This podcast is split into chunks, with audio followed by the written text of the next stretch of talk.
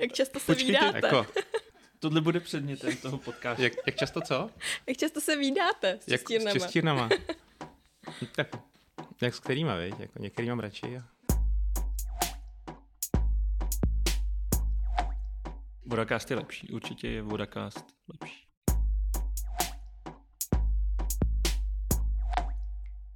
Jakou máte rádi vodu? Na pití pitnou. Ty, Indro? Já bych asi, no tak samozřejmě tu, kterou dodáváme my, že jo, jako firma. Takhle je to správně. Takhle je to správně a jinak to být nemůže. Ne, tak jako piju, já jsem nenozaměstnanec, já jsem i zákazník náš, takže piju naší vodu a sice teda jediné, co mě mrzí, že zrovna tuhle lokalitu, kde bydlím, tak tu nemám na starost já, že bych si to jako úplně pořešil, ale, ale myslím si, že i ta kolegyně tam odvádí kvalitní práci a ta voda je dobrá. Samozřejmě. Této epizodě se budeme věnovat tématu uplatnění absolventa na pozici technologa. Technologa pitných vod, technologa odpadních vod. Dnes tu přivítám naše dva hosty, eh, inženýrku Jitku Čakojovou. Vítám tě tady. Ahoj, díky za pozvání. Ahoj. A- našeho druhého hosta, eh, inženýra doktora Jindru Procházku. Čau Jindro. Ahoj. S Jindrou se známe dlouhá léta, eh, s Jitkou tak pět minut, takže myslím, že se to krásně, krásně vyrovná.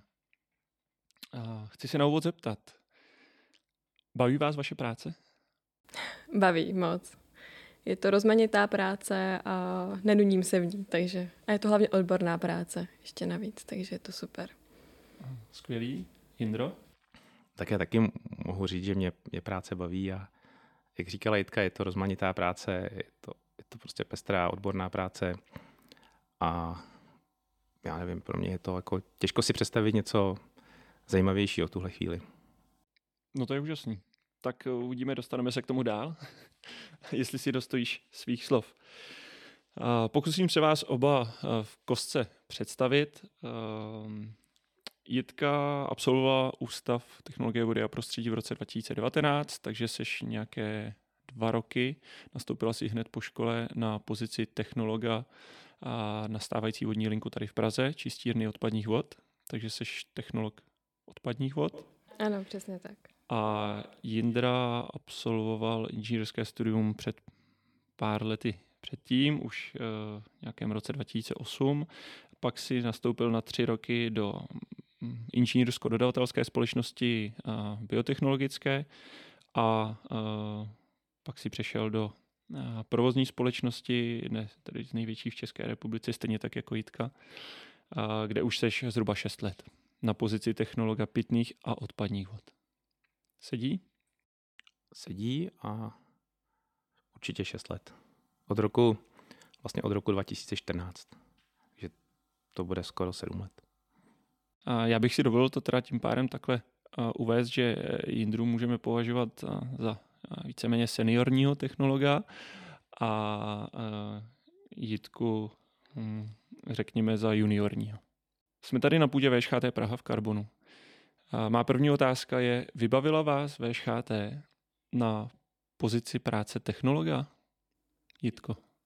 Mm, Určitě ano. Řekla bych, že hodně dobře mě připravila škola na moji pozici. A že všechny ty znalosti, co jsem za ty léta do sebe eh, nasávala, tak eh, teď využívám v praxi. co vnímáš jako klíčové?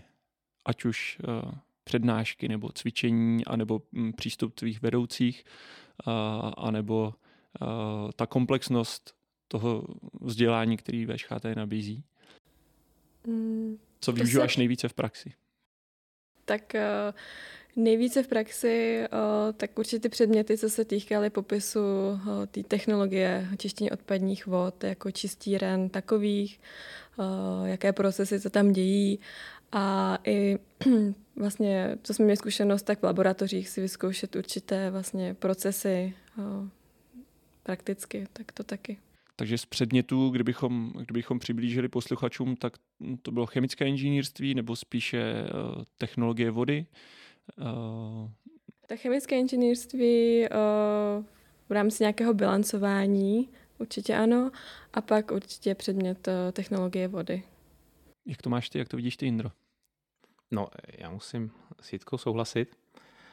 A myslím si, je to třeba vidět na, když k nám nastoupí nový technolog a je absolventem chemicko-technologické školy, tak má prostě, i třeba i když má jiný obor než vodu, tak tam je dobré, že má ten, ten základ, umí prostě, umí chemii, to je první věc, nevyrobí prostě nějakou chemickou katastrofu někde, umí, umí bilance, umí prostě počítat a to je, to je základ. A na vodě je super, jak říkala Jitka, že se člověk uh, vlastně už naučí ty odborné znalosti, především teda bych řekl čistírenství, ale dobrý je třeba, co se mi jako hodí v praxi, jsou, byly vlastně i laboratoře. Prostě několikrát do roka dělám prostě koagulační test nebo, nebo nějaký kineťák. Když člověk potřebuje, udělá si, ví, ví, jak to má dělat. Prostě ví, není to tak, že by úplně vařil z vody, ví, ví, co dělat, jak si to připravit, jaký to má úskalí, jak to pak vyhodnotit. I v dnešní době si, sám jdeš jako technolog do laboratoře, namícháš si koagulační test, pracuješ s chemikáliemi, nebo, nebo máte, máš k sobě laboratoř, která je ti k ruce? No, bylo by super, kdybych měl laboratoř, ale, ale nemám. Na druhou stranu, když si něco člověk jako zkazí sám, tak je to vždycky takový jako lepší, že, že prostě třeba vím, proč výsledky jsou takový, nebo jako, jako tuším. A tohle je, tohle je dobrý, laboratoř mi to neudělá, udělám si to sám a ono dost často to vychází i z toho, že, že si to člověk udělá třeba na místě. Než prostě vozit někam vodu nebo, nebo kali, je prostě lepší přivést si bavení a udělat si to na místě. To jsem se chtěl zeptat, jestli když si říkal laboratoř nemám, udělám si to sám, jestli to děláš doma v kuchyni nebo... Jako laboratoř, takhle, laboratoř mám. Já udělám třeba ten test a připravím si nějaký vzorečky. Ty už si neanalyzuju, ty odvezu do laboratoře, to oni umí určitě líp než já. Doma v kuchyni letos teda se stalo, jako, že jsem taky koaguloval doma v kuchyni. Vlastně, jak začal koronavir a byly home office, tak jsem to pak vyhodnotil, takže to doma zvládnu taky, takže jsem si bavení vzal domů a doma jsme teda odstředovali. ono to bylo hezký, že i děti to bavilo. A jako stalo se, ale rozhodně to není jako práce z domova tuhle formou, že bych domů vozil laboratoř a tam něco dělal, to tak úplně jako běžný není. A já jenom, jestli se můžu vrátit k tomu, co mi škola jakoby dala. Povídej. Jako tohle, ten základ je určitě super. Myslím si jediný co, jakoby zpětně ke škole, ono takhle, já už ani nevím, co se vlastně dneska učí, protože jsem si furt myslel, že jsem čerstvý absolvent, ale ono už je to 10 let a to už je jako přece jenom dlouho. A myslím si, že to studium třeba mohlo být v těch posledních letech i náročnější, že mohli jsme třeba mít víc jako předměty, které nesouvisí úplně s vodou, aby třeba člověk uměl číst technickou dokumentaci nebo třeba věděl něco o strojní bavení. To by bylo jako super, ale zase není to jako úplný, si myslím, handicap, že to je něco, co se člověk uh, tou praxí prostě naučí, s tím přijde párkrát do styku a prostě to musí, musí nasát. Teď využiju toho, že Jitka je ze školy dva roky. Vnímáš to stejně, nebo se studijní program třeba změnil, nebo na škole jste měli eh, třeba AutoCAD nebo projektování, nebo investiční proces a tak dále? Tak, eh, se učila malovat v AutoCADu, tak eh, to jsme neměli, nebo no, mě to minulo. A taky, eh, jak říkal Lindra, souhlasím, že třeba čtení projektové dokumentace, tak eh, to první setkání tak bylo docela náročné. Ale je to, je to pravda, že se to člověk prostě pak sám jako naučí eh, se v tom nějak orientovat. A to je právě dobrá ta praxe pak, že si rozšiřuje člověk ty znalosti. My jsme úplně skočili vlastně do, do některých vašich činností. Já se chci um, trošku jako nahoru vrátit. Co je vlastně předmětem eh, vašeho pracovního dne? Eh, co dělá technolog, když bychom to měli přiblížit posluchačům? Tak eh, technolog vlastně řídí tu technologii. U mě je to teda technologie čištění odpadních vod a zpracování těch kalů, které nám tam vznikají s cílem dodržení potřebných limitů, které nám jsou dány. Tak já se rovnou zeptám, protože jsi mi navedla na tu otázku.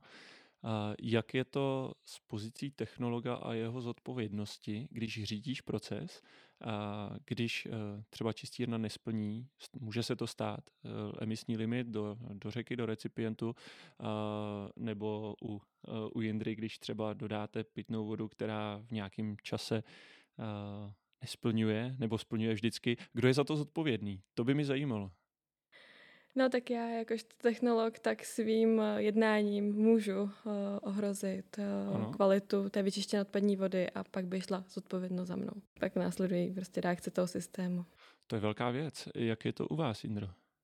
U nás technolog má na starosti pitné i odpadní vody, takže vlastně jakoby částečně se to asi třeba překrývá i s tím, co dělá Jitka.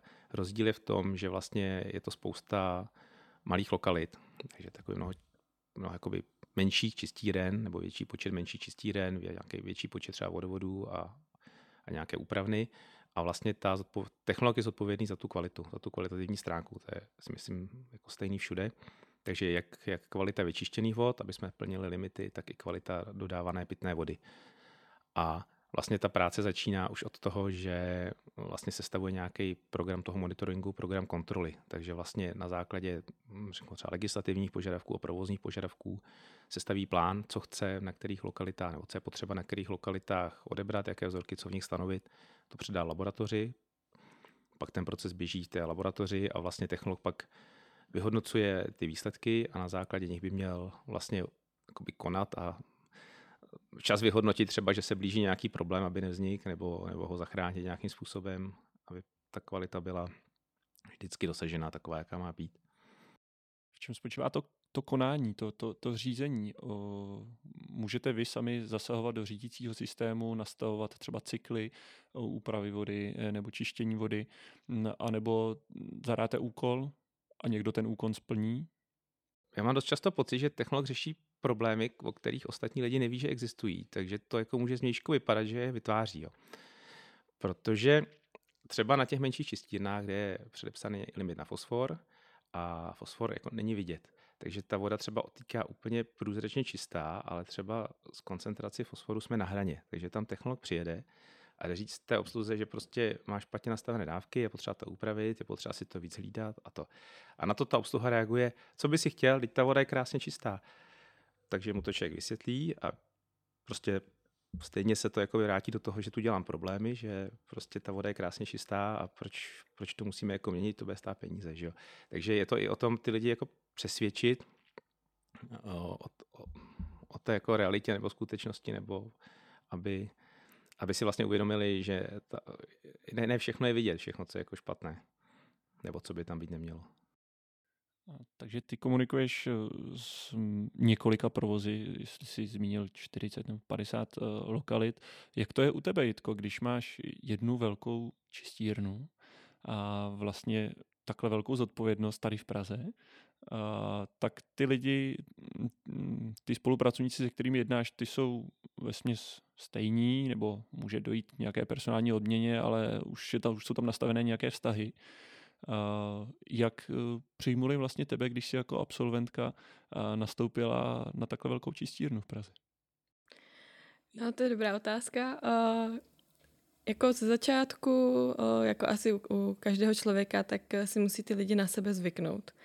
Což možná ještě je víc umocněno tím, když přijde um, mladá holka uh, do vlastně na čistírnu, kde ten kolektiv provozní uh, je víceméně mužský. Takže bych řekla, že z začátku byl větší, hm, pro, bylo to pro mě těžší si prosadit vlastně nějaký svůj záměr a jako říct, že takhle by to mělo být a ne jako jinak, tak aby opravdu ta druhá strana to tak vzala a udělala.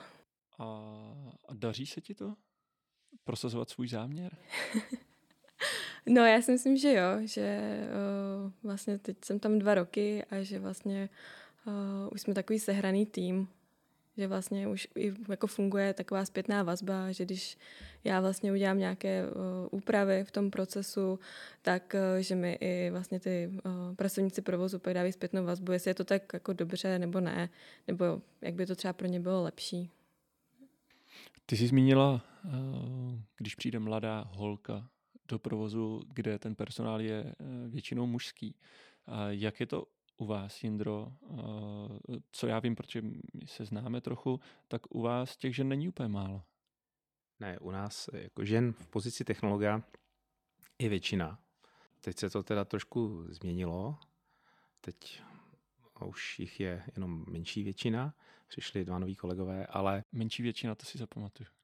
Ale, ale myslím si, že to jestli jako míříš eh, k tomu pohlaví, tak jako myslím si, že to není třeba pro tu práci úplně podstatný, jestli, jestli je ten člověk muž nebo žena. Spíš záleží, co je to za člověka nebo co umí. A myslím si, že, že to takhle berou, bere i ten třeba provoz, což jsou lidi, se kterými musí technolog komunikovat. A ze začátku samozřejmě, jak říkala Jitka, no, si na sebe ty lidi musí zvykat. Třeba by vznikla nějaká důvěra, aby prostě ty lidi viděli, že, mm, že ten člověk jako má nějaké znalosti a je, je schopný prostě jim pomoct. A pak je úplně jedno, jestli je to muž nebo žena. Takže ani třeba fyzické bariéry, když, když je potřeba na tom provození zvednout uh, nějaký poklop nebo nějaké šoupátko, posunout, eh, to už není problém. Nebo to se nedělá fyzicky. Nebo to nedělá technolog. Eh, no, to už bych řekla, že spíš nedělá technolog.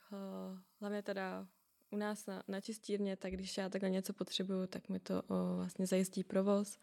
A řekla bych, že hlavním pracovním nástrojem technologa tak je hlavně počítač a telefon. Jo, jo, rozhodně, rozhodně.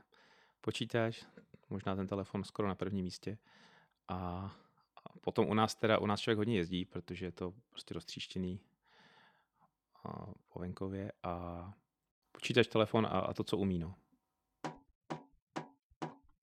Už jsme to tady asi nakousli. Pracujete tedy hlavně v týmu, anebo s, nebo je to vlastně uh, pozice, kde si musíte stát za svým rozhodnutím sami, sami si ho obhájit, když něco vypočítáte, navrhnete, uh, nebo je nějaké kolegium, které ty vaše návrhy schvaluje. Uh, jak je to? Já pracuji jako, máme oddělení technologů, že nás jako víc. Eh, takže případné nějaké hm, věci k probrání nebo k řešení, tak eh, můžu jako se poradit a vlastně eh, zjistit, jestli to mé rozhodnutí jako správné, nebo si to třeba ověřit.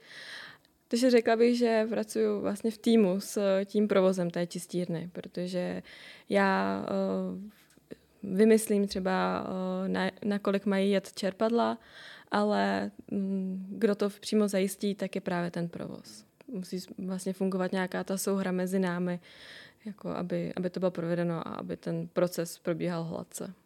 Bych to úplně jako nechtěl začínat tím, že zase s Jitkou souhlasím, ale ale uh, ale můžeš, můžeš s ní souhlasit. Já bych já třeba ani nesouhlasil, aby to bylo zajímavější, ale, ale tady to zrovna úplně nepůjde.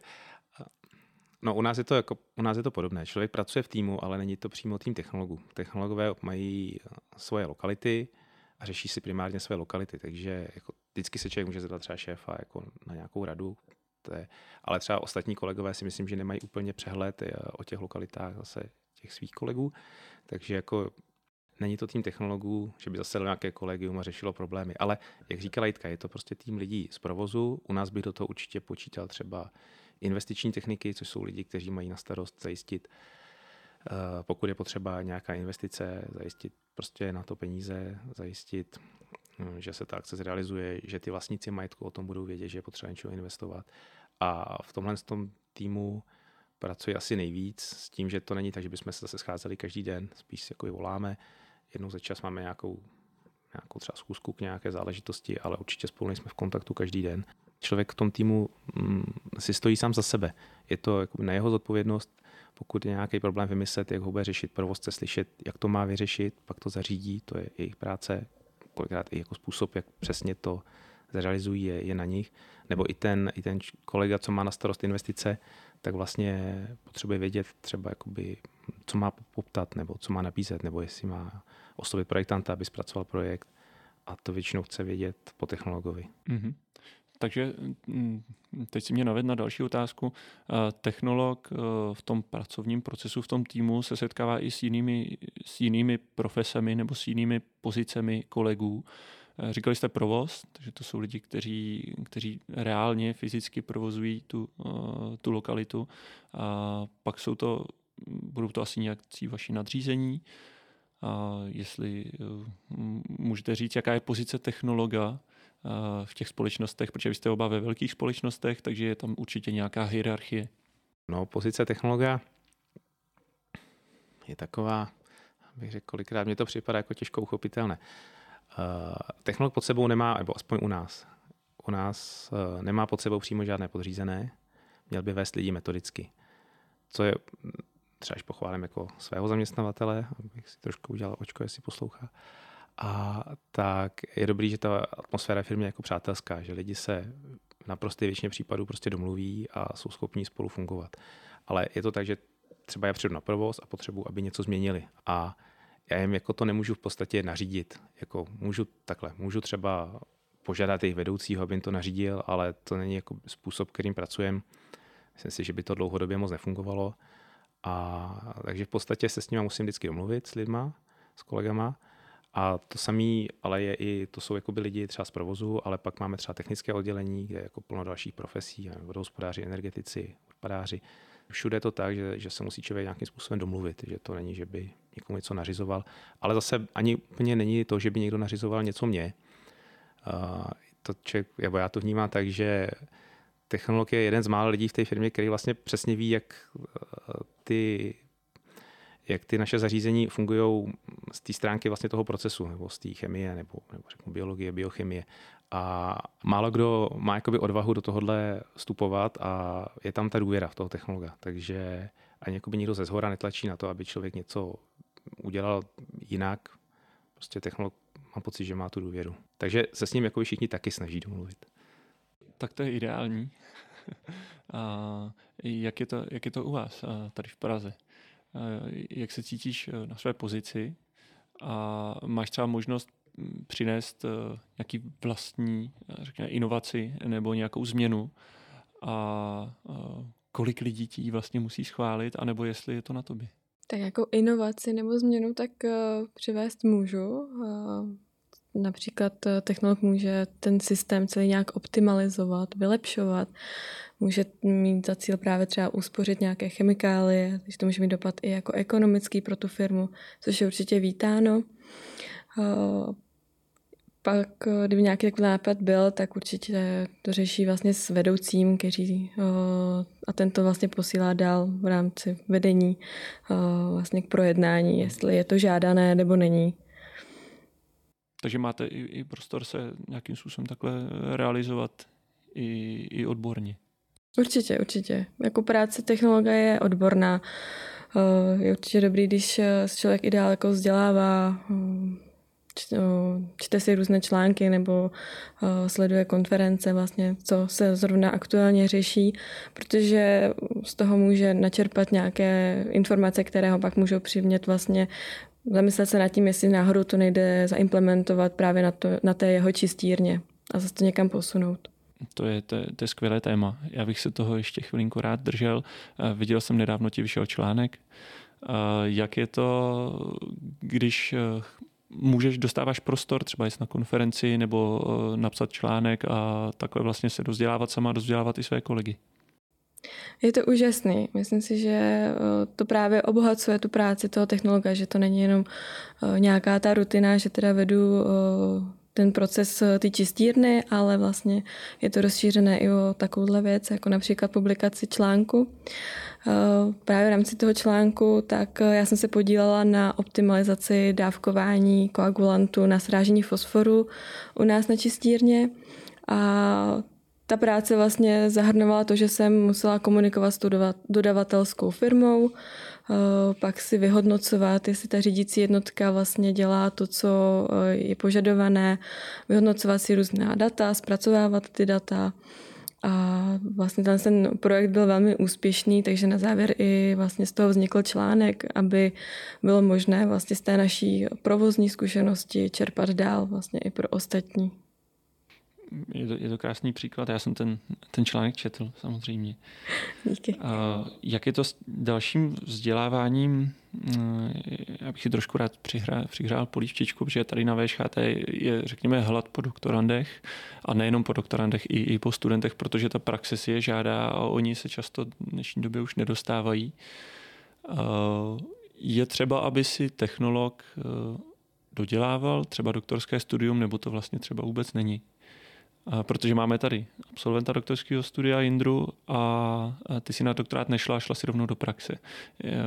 Jak to vidíš? A pak se zeptáme Indry. Tak já to vidím tak, že Mít doktorát na pozici technologa může být eh, určitá výhoda, ale určitě to není úplně jako potřebná věc, že pro tuhle pozici by člověk musel mít doktorát. Tak to, tak to určitě není. U mě vlastně uh, ta nabídka práce technologa přebyla uh, to, jestli budu pokračovat uh, na doktorátu, protože vlastně mně přišla na konci magisterského studia nabídka právě na tuhle tu práci a já jsem ji vlastně přijala a neváhala jsem nad tím, protože mě velmi potěšilo, že vlastně už ještě jsem ani ten titul neměla a už o mě měl někdo zájem vlastně v praxi. A i vlastně to byla pro mě obrovská výzva a čest podílet se na provozu největší čistírny v České republice. Takže u mě vyhrála ta praxe nad tím doktorátem to musela být určitě obrovská výzva a, a tady je vidět, že, eh, že opravdu je, je hlad po těch eh, úspěšných absolventech, kteří jsou schopni to, to studium dokončit a, a, a ty znalosti si odnést.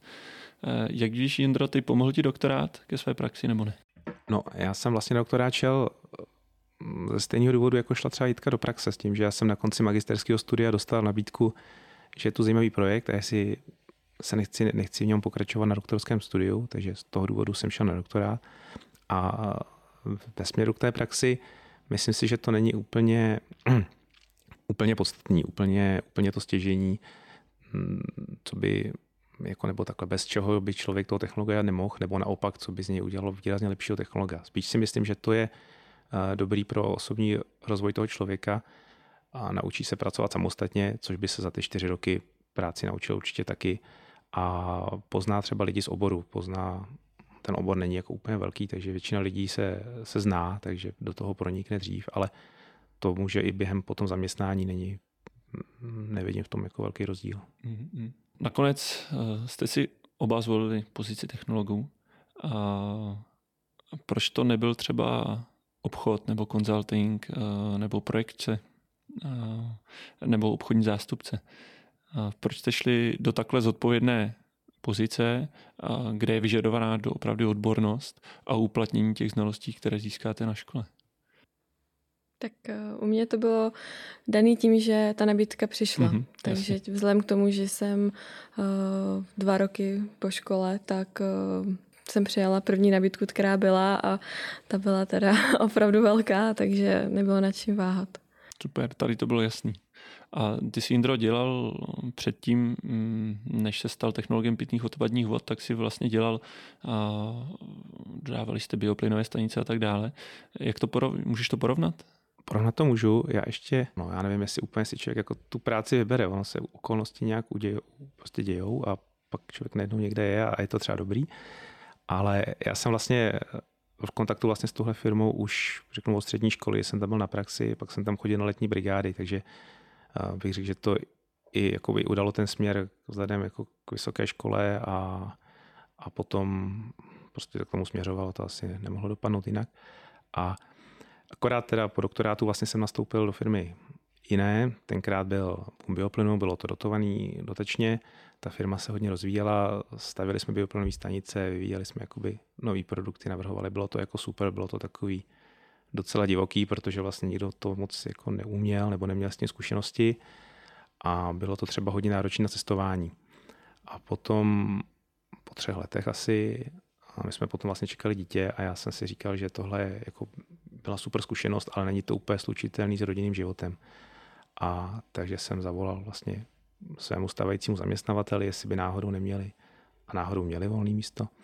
Takže jsme se dohodli poměrně rychle a jednak ta práce je dobrá v tom, že, že mě jakoby baví, což mě teda bavila i ta práce předtím, ale poskytujeme jako mnohem, jako mnohem líp dokážu skloubit rodinný život s tím profesním. To je vlastně další otázka, kam jsem se chtěl dostat, jestli ten eh, takzvaný life balance jde s touto, řekněme, velmi zodpovědnou pozicí vyvážit. A, tak ty si odpověděl, že ano. A, a Jitka, nevím, jestli to zatím eh, může posoudit po dvou letech, nebo už ano? No, tak vzhledem k tomu, že technolog nemá úplně přesně danou pracovní dobu jako a může pracovat i na dálku, tak si myslím, že to jako pro něj jako jednodušší si to když tak přizpůsobit právě, ať už je to otázka rodiny nebo hmm. něčeho ostatního. Na druhou stranu mm, vodu je třeba dodávat eh, 24-7, stejně tak jako odpadní voda vzniká 24-7, to znamená, že je potřeba ji čistit neustále. Jde, jde si říct, že třeba ve čtyři, ve dvě končím a, a nebudu se starat o to, co teče z čistírny, nebo jestli mají lidi pitnou vodu. Jak tohle vnímáte? Nebo musíte být na telefonu 24-7? tak uh, určitě, když se něco, něco děje, tak uh, člověk musí být na telefonu a musí vlastně být schopen to řešit to na dálku, ale jinak uh, ten provoz je právě zabezpečen těmi směny, pracovníky, kteří, kteří pracují na směny.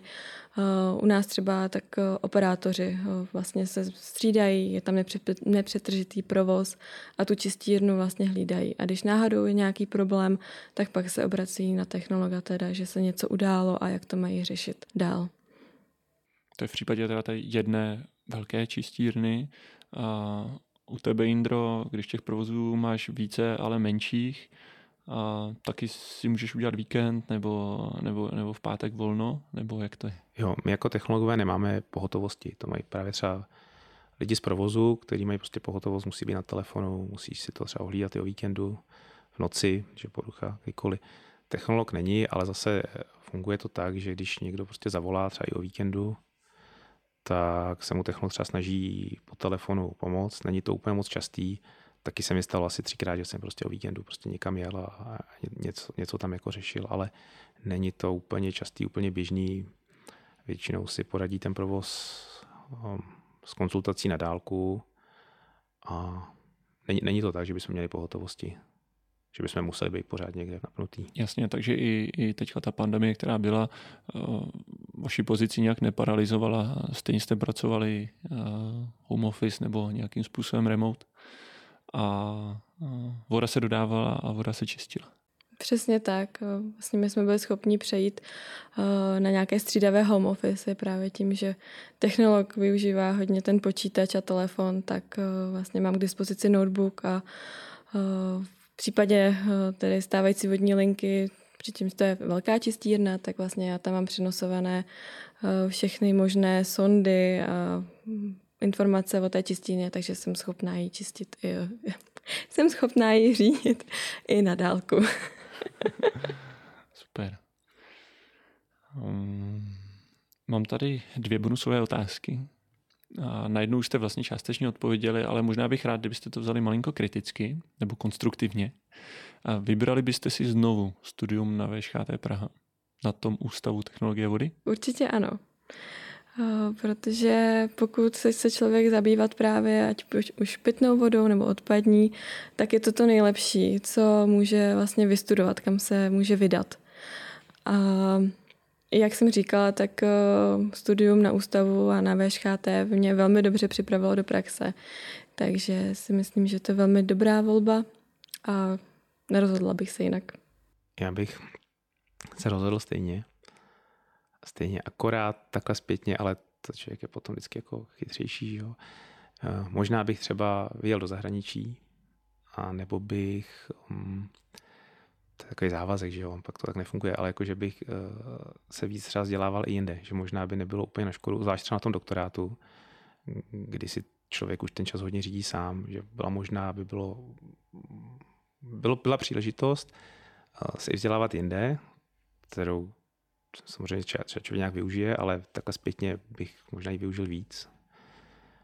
Zase. Ty možnosti vyjet do zahraničí určitě byly. Určitě. Na VŠHT jsou stále. Jo, to, to nepochybně, to nepochybně, ale já, já tě to jako nechci úplně kazit, abys musel pak hodně stříhat. Jo. Já jsem teď si spíš vzpomněl, že my jsme chodili tady do parku s manželkou. A tak jako bych nechodil tady do parku se svojí stávající ženou, že jo, a něco bych se vzdělával, tak možná bych byl vzdělanější, ale zase bych třeba byl doma sám, že jo, ale to je asi...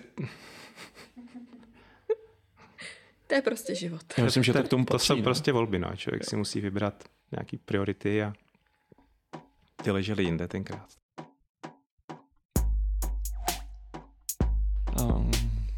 Tak já vám děkuju za, za to, že jste si udělali čas. Já bych vás chtěl poprosit, a až se budu ptát, abyste neodpovídali Mě by teda zajímalo, jestli, jaký je teda Jitky pracovní den. Mě pořád... S tou jednou čistí. Jo, to by mě zajímalo. Já jednou si to úplně... sice velkou, ale či, jednou, jenom jednou. No prostě, no já nevím, co bych na ní jako dělal celý den. Já bych byl rád, eh, kdybyste interagovali hlavně se mnou, anebo to tak můžeme udělat, že plynule Jindra přebere tu moderova- moderační fázi. A Jo, a co Petře ty v práci? A jak se ptala tebe, uh, ty máš kolik čistíren teda na starosti? To jsem si teda šetřil jako do toho, ale ještě jsme nezačali a už se moderujou sami. Prostě já tady vůbec nemusím být. ne, jako 45, 45, ale, ale takhle, že jo, jako na ekvivalenty možná 44, to je na, jak nějak odstavená. Tak já vám děkuju.